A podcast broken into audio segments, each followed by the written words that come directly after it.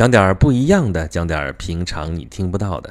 大家好，欢迎收听演讲录，我是 Rex，在这儿为你言说一切。啊，咱们是连着讲了四期的罗马帝国这个专题了啊，这也不能再讲了。这已经有朋友给我留言，已经提意见了，说你这个啊，怎么逮着一个专题讲起来没完了？咱这不是漫谈节目吗？对吧？您的慢在哪儿呢？啊，还有朋友跟我说说你这个当时喜欢你这节目，就是喜欢你这东拉西扯啊，不定扯哪儿去了啊。这个发散思维其实挺好玩的。呃，怎么这段时间逮上这个罗马帝国就跟他死磕上了呢？啊，这个不太好吧？嗯，好吧，好吧，今天这就是我们插播的一期啊。这个咱们专题还要接着往下讲，咱们才刚刚讲完了罗马的皇帝哈，才讲到罗马的平民，后面还有很多很多故事要给大家讲啊啊！对，咱说了，今天不说罗马，对吧？那咱们今天说点什么呢？啊，咱就说一说这段时间啊，对于全中国人来说都是很重要的一件事情啊。前前后后这事儿到现在啊，才刚刚进入渐入佳境嘛。啊，就是咱们的胜利日大阅兵啊啊！咱们这个大阅兵有一个非常长的名字啊，叫做啊中国人民抗日战争胜利及世界人民反法西斯战争胜利七十周年纪念日大阅兵啊！这要一口气说完啊！啊，昨天我们刚刚是经过了啊阅兵的一次演练啊，这个大家。早上起来之后，微信朋友圈你就看吧，都在那那刷，那晒灰机啊。对，有朋友还说啊，我这半早晨起来就突然就被吓醒了，就被风飞机声就啊怎么轰鸣？怎么着？飞机要撞大楼了吗？啊，这这这这赶紧抓起衣服来就往外跑。后来哎不对啊，好像今天是要演练，好像说过这事儿了，所以就开始往窗户外边一看啊，果然头顶上飞过的就是都是灰机啊。还有人说这晒的哪是飞机啊？这明明晒的就是房价，对吧？你看见飞机拉烟了，你这是在北京二环。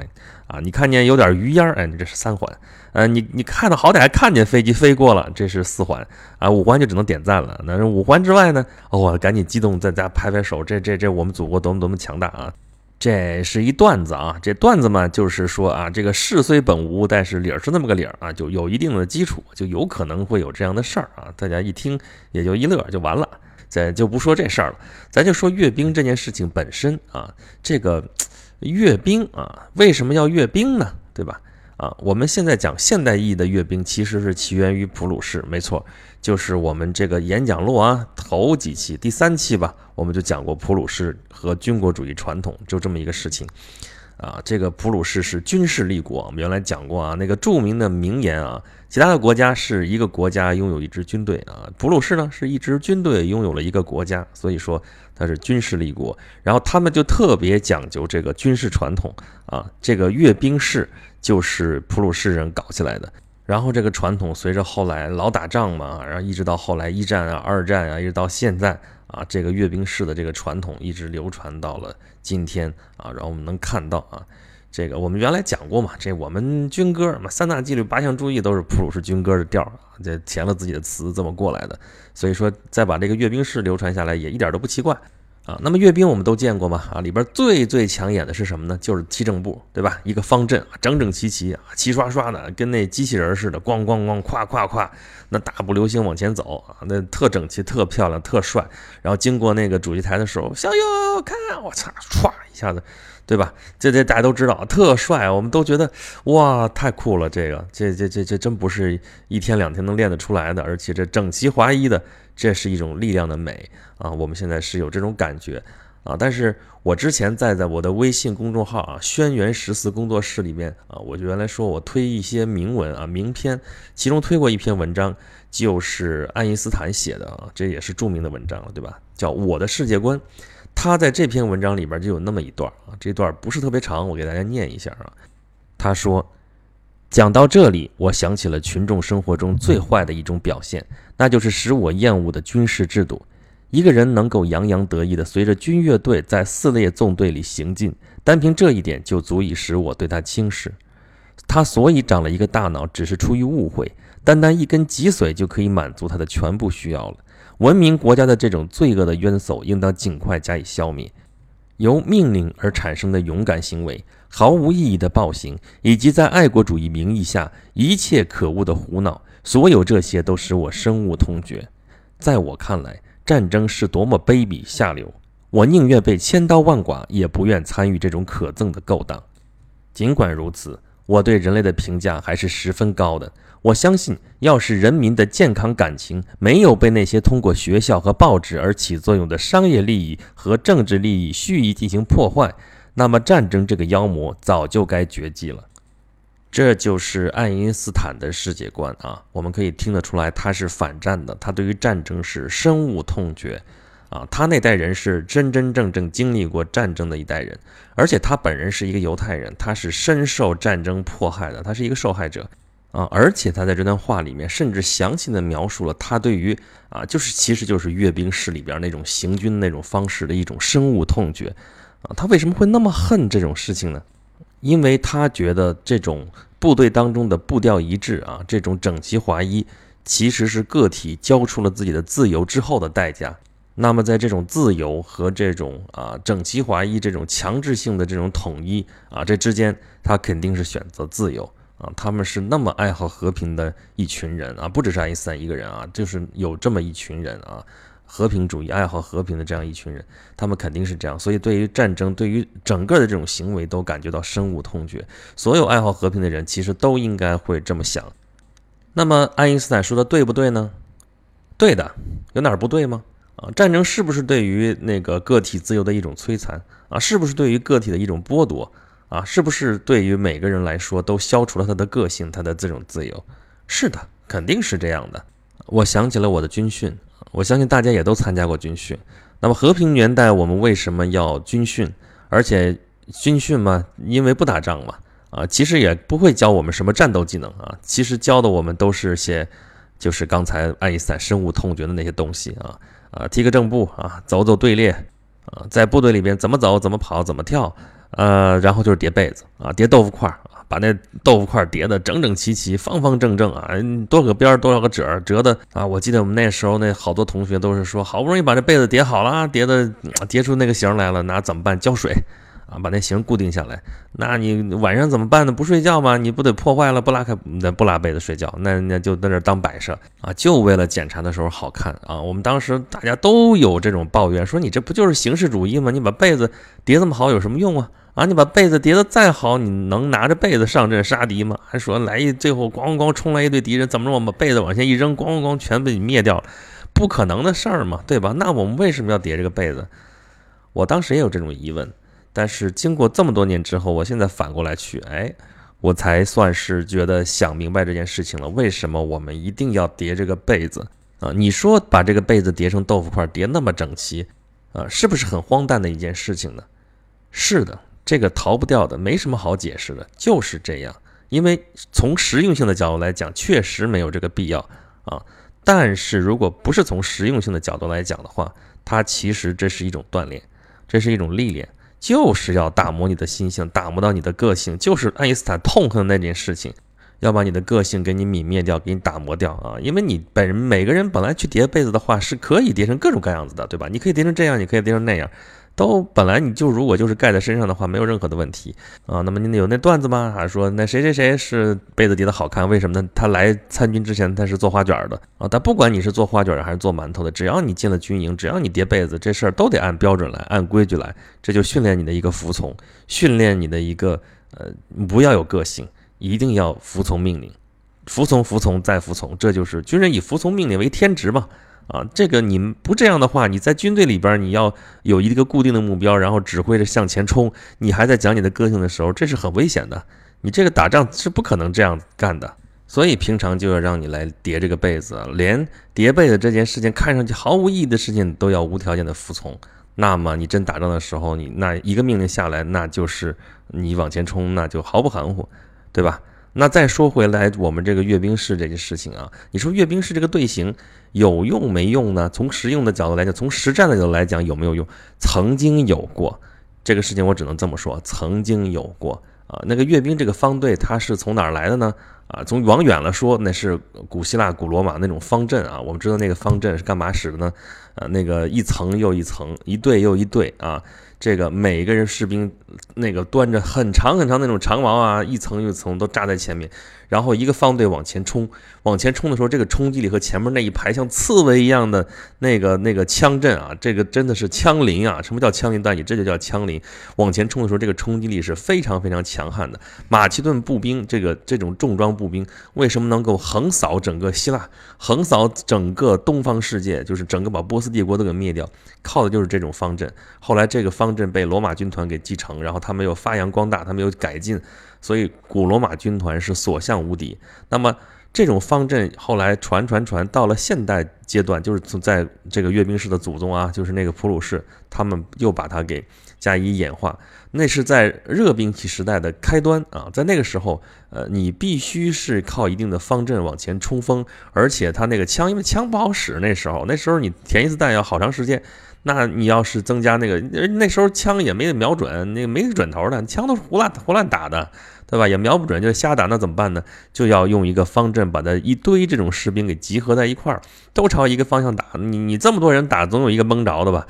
其实就这么回事儿。那个时候普鲁士啊，什么拿破仑啊，什么那个美国独立战争哈，美国那个内战都是这么打的。所以那个时候方阵的确是有实战意义的啊，这么而且你这么多人组成一个方阵，哐哐哐敲着军鼓，那边军旗对，就是军乐团那套东西，当时也是全部家伙事全带上，那个冲锋带这股劲头，就跟我们这啊擂鼓助战啊，擂鼓冲锋就重了就往前冲，这个冲击力也是非常非常强悍的。当时在战场上这个确实是有用的，但是这个战争的形态已经发生了改变。啊，最大的改变当时就是机关枪发明了。这个机关枪往这一突突突突突突突，行啊，您就列方阵吧，那不正好给我当靶子吗？啊，所以这个整齐的方阵就完全没有什么用了。这这中看不中用的，就真的是那样啊。就从那开始往后打仗，就再也没有这种方阵冲锋这种事情存在了啊。但是这个事情就还被保留在了这个礼仪方队里边，这种阅兵式里边啊。因为阅兵的时候嘛，这时候其实呃并不是在实战。啊，他是在检阅啊，这个部队那还是要靠，还是按以前的那种传统的这个方阵来走啊，整齐划一。刚才说啊，步调一致啊，走起来咣咣咣，就是我们现在看到这个东西，真的就剩下中看这一条了啊。那么中看中看，那么看的是什么呢？啊，要我说这阅兵就看那么几条，头一个精气神儿。对吧？刚才说那个方阵往前冲，那个冲击力，那个劲头，那是能够给敌人以震慑力的啊！咱这时候不说给敌人以震慑力，给我们这个啊阅兵这个事情旁边这个旁观者看到之后，哇，这个。一盔鲜亮啊！这个没有盔甲，现在那盔甲也没有用了，因为没有意义了，对吧？一个枪子过来，你多厚的盔甲都给你钻透了，那你戴盔甲还反而麻烦，所以就现在都不都不不不披盔甲了哈。但是衣甲鲜亮啊，这词儿就这么说啊，看着精气神，哇塞，咣咣咣的那个带着一股，而且对于我们现在这种国家啊，现在都是民族国家嘛啊，这个从威斯特伐利亚条约开始。民族国家的这种这个这个流行一直流行到现在啊，当然开始往前到底会是在什么样，那是另外一个探讨。但是主流的国家还是这种这种民族国家，还是这种，呃，这种主权国家吧。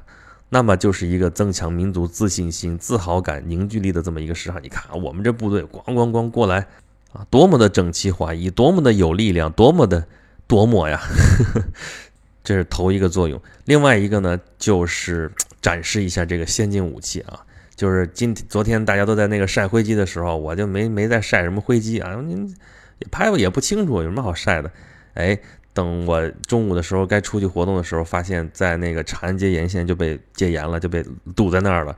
为什么堵在那儿呢？就是演练的那一堆一堆的那个车啊，就是人呢中间就散掉了，方队什么都散掉了，但是那堆武器装备。啊，什么导弹啊，什么装甲车呀，什么救护车呀，什么医疗的这，呼噜呼噜都从这长安街上过，然后堵车堵了小一个钟头，就在那看啊，正好我那角度还可以，就看了一堆这种东西啊，这是干嘛呢？展示一堆先进武器。这个先进武器拿来干嘛呢？这是一种威慑力。这个威慑力，这算啥呀？这算是耀武扬威吗？也不能完全这么说啊。这个这几天不是那个大家还有一件大事儿啊，这个《三体》啊，就是那个著名的中国科幻小说《三体》，终于得了雨果奖，这是一件大事儿啊。因为亚洲人还没得过这种奖，因为这个奖其实说起来挺搞笑的，因为这个奖的偏见非常非常强。那么这么一个偏见那么强的一个美国人的奖一个传统上总是讲给啊白人男性作家的这么一个奖啊，居然颁给了一个亚洲人，而且是一个中国人，这确实是一个比较大的一个事儿，比较有意思一个事儿啊。那么《三体》这个三部这个系列小说我都看过了啊，这个整体评价是文笔虽然不怎么样吧，但是想象力真的是非常的棒。这其中就有一个设定，就是叫执剑人的这么一个设定啊。啊，一个人手握着一个，其实就是一个按钮，其实相当于就是冷战时期的那个大国之间那个核开关、核按钮啊。他只要一按下这个开关，那么两大文明就在他手里边灰飞烟灭了啊。他是用这种同归于尽的这种方式啊，阻止了一场啊可能会发生的战争啊。这就是艾森豪威尔当时讲的，说原子弹的威力在哪里呢？原子弹的最大的威力是在发射架上。啊，毛主席就是很早就看透了这一点，说你西方你就是核讹诈嘛，你所有一切帝国主义都是纸老虎，你看上去很强大，其实就色厉内荏，没什么用的。你那原子弹，你你真敢投吗？你真敢投？你投，其实你在手里边，其实反而是烫手山芋，你是投鼠忌器。你真要放的话，这后边的事情很很麻烦，很麻烦，反而不如我这一身轻的。后来我们自己也有了，那就更更甭说了，对吧？就这么个东西。但是我们一直知道，我们为什么要发展这种军事军事这种力量？是因为我们是要靠这个发展这个东西来维护的，还是和平？你不能说我痛恨战争，我谴责战争，那么战争真的就不会来？这就是傻子，这就是我们现在有个词儿啊，叫圣母。呃，那个后边那个字儿就不说了啊，就是这种圣母啊，这个《三体》里边不就有圣母吗？那个诚心，对吧？我一直说诚心就是诚心的，那就是把人类的一切的弱点啊，看上去很美好的弱点，全都安到他那个身上，最后的结果就很惨啊。那个死神永生啊，就是他作为死神就永生了，好吧？具体情节咱就不说了。那么我说的其实就是这个意思。我们老祖宗其实早有这些说法啊，我们是说要。止戈为武，这是我们在战争这上面的一个非常高明的一个智慧，就是我打仗是为了不打仗，对吧？止戈为武，但是为了要实现这个目标，我们还要以战止战，这是圣人讲的了，就是以战止战，战之可也，对吧？还有我们会说，兵者凶器也，圣人不得已而用之，这个事情在我们老祖宗那是我们是一直知道的啊。那么这个事情，我们为什么要阅兵？反过头来说的话，我们是耀武扬威吗？我们是在这儿那个炫耀吗？炫耀武力吗？有这个必要吗？有，真的是有这个必要。我们炫耀一下，其实对我们来说，我们适当的透露一些啊，我们的一些先进武器，我们的战斗力，这是一种威慑啊，就是消弭战争于无形啊。你看到我，你看啊，你要打我，你要掂量掂量，我这儿有这个啊，你要打到你疼啊，我要还击的话，你可能是受不了的。那这样的话，可能战争就打不起来。啊，不是像那种说我们那那既然战争不好，那么就不要他嘛，不要他，我们真的都不想要他。但是你不要他不行啊，就是这么一个事儿啊。我们还有一句话叫“一张一弛，文武之道”。你文治的时候是不能忘记武备的，忘记武备的结局是非常非常惨的啊。整个社会都很安逸了，都在那儿光知道享受，光知道这种啊这种就光知道过小日子的话。这真的是很危险的，因为如果一旦发生变故，我们是没有办法去应对的、去应付的，啊，只好维持这么一个常备军，维持这么一个军事力量的存在，我们可以随时去应付那种我们不知道会出现什么样的情况，这还是必要的。那么现在我们再回答一下那个问题：我们阅兵阅的到底是什么呢？啊，我今天给一个简单的答案，就是从这个角度考虑，从这个。我们即使我们从爱好和平的角度来讲的话，我们也要去做这种事情，也要去阅兵，也要去发展我们的军事力量，就是因为阅兵，我们阅的其实是一种姿态。这种姿态到底是什么？前面已经说过，大家可以根据自己的想法去总结。我呢，就今天说到这里。好了，如果大家对我讲的这些东西有任何的意见和建议呢，欢迎大家关注我的微信公众号“轩辕十四工作室”啊。你关注了之后，在中间下面的那个自定义菜单中间有一个约 Rex，大家可以在在行这个平台上面啊，就点一下之后进到这个网页可以约我啊。当然这个是呃收费咨询啊，咨询有关于我比较熟悉的一些一些领域，包括啊出版，包括做自媒体，包括做戏剧。啊，这么几个方面，大家有问题可以来找我面聊啊。还有就是这个演讲录正在推出的一个系列，是讲罗马帝国的这个系列啊，是基于二零一二年我策划出版的一本书，叫做《凯撒们的星空下》。呃，如果我生在罗马帝国，这本书的作者是渤海坤。啊，这本书我最近正在筹划再版众筹啊，等方案成熟之后我会推出来，然后告诉大家，欢迎大家多多捧场。呃，今天节目就是这样，我们下期再见吧。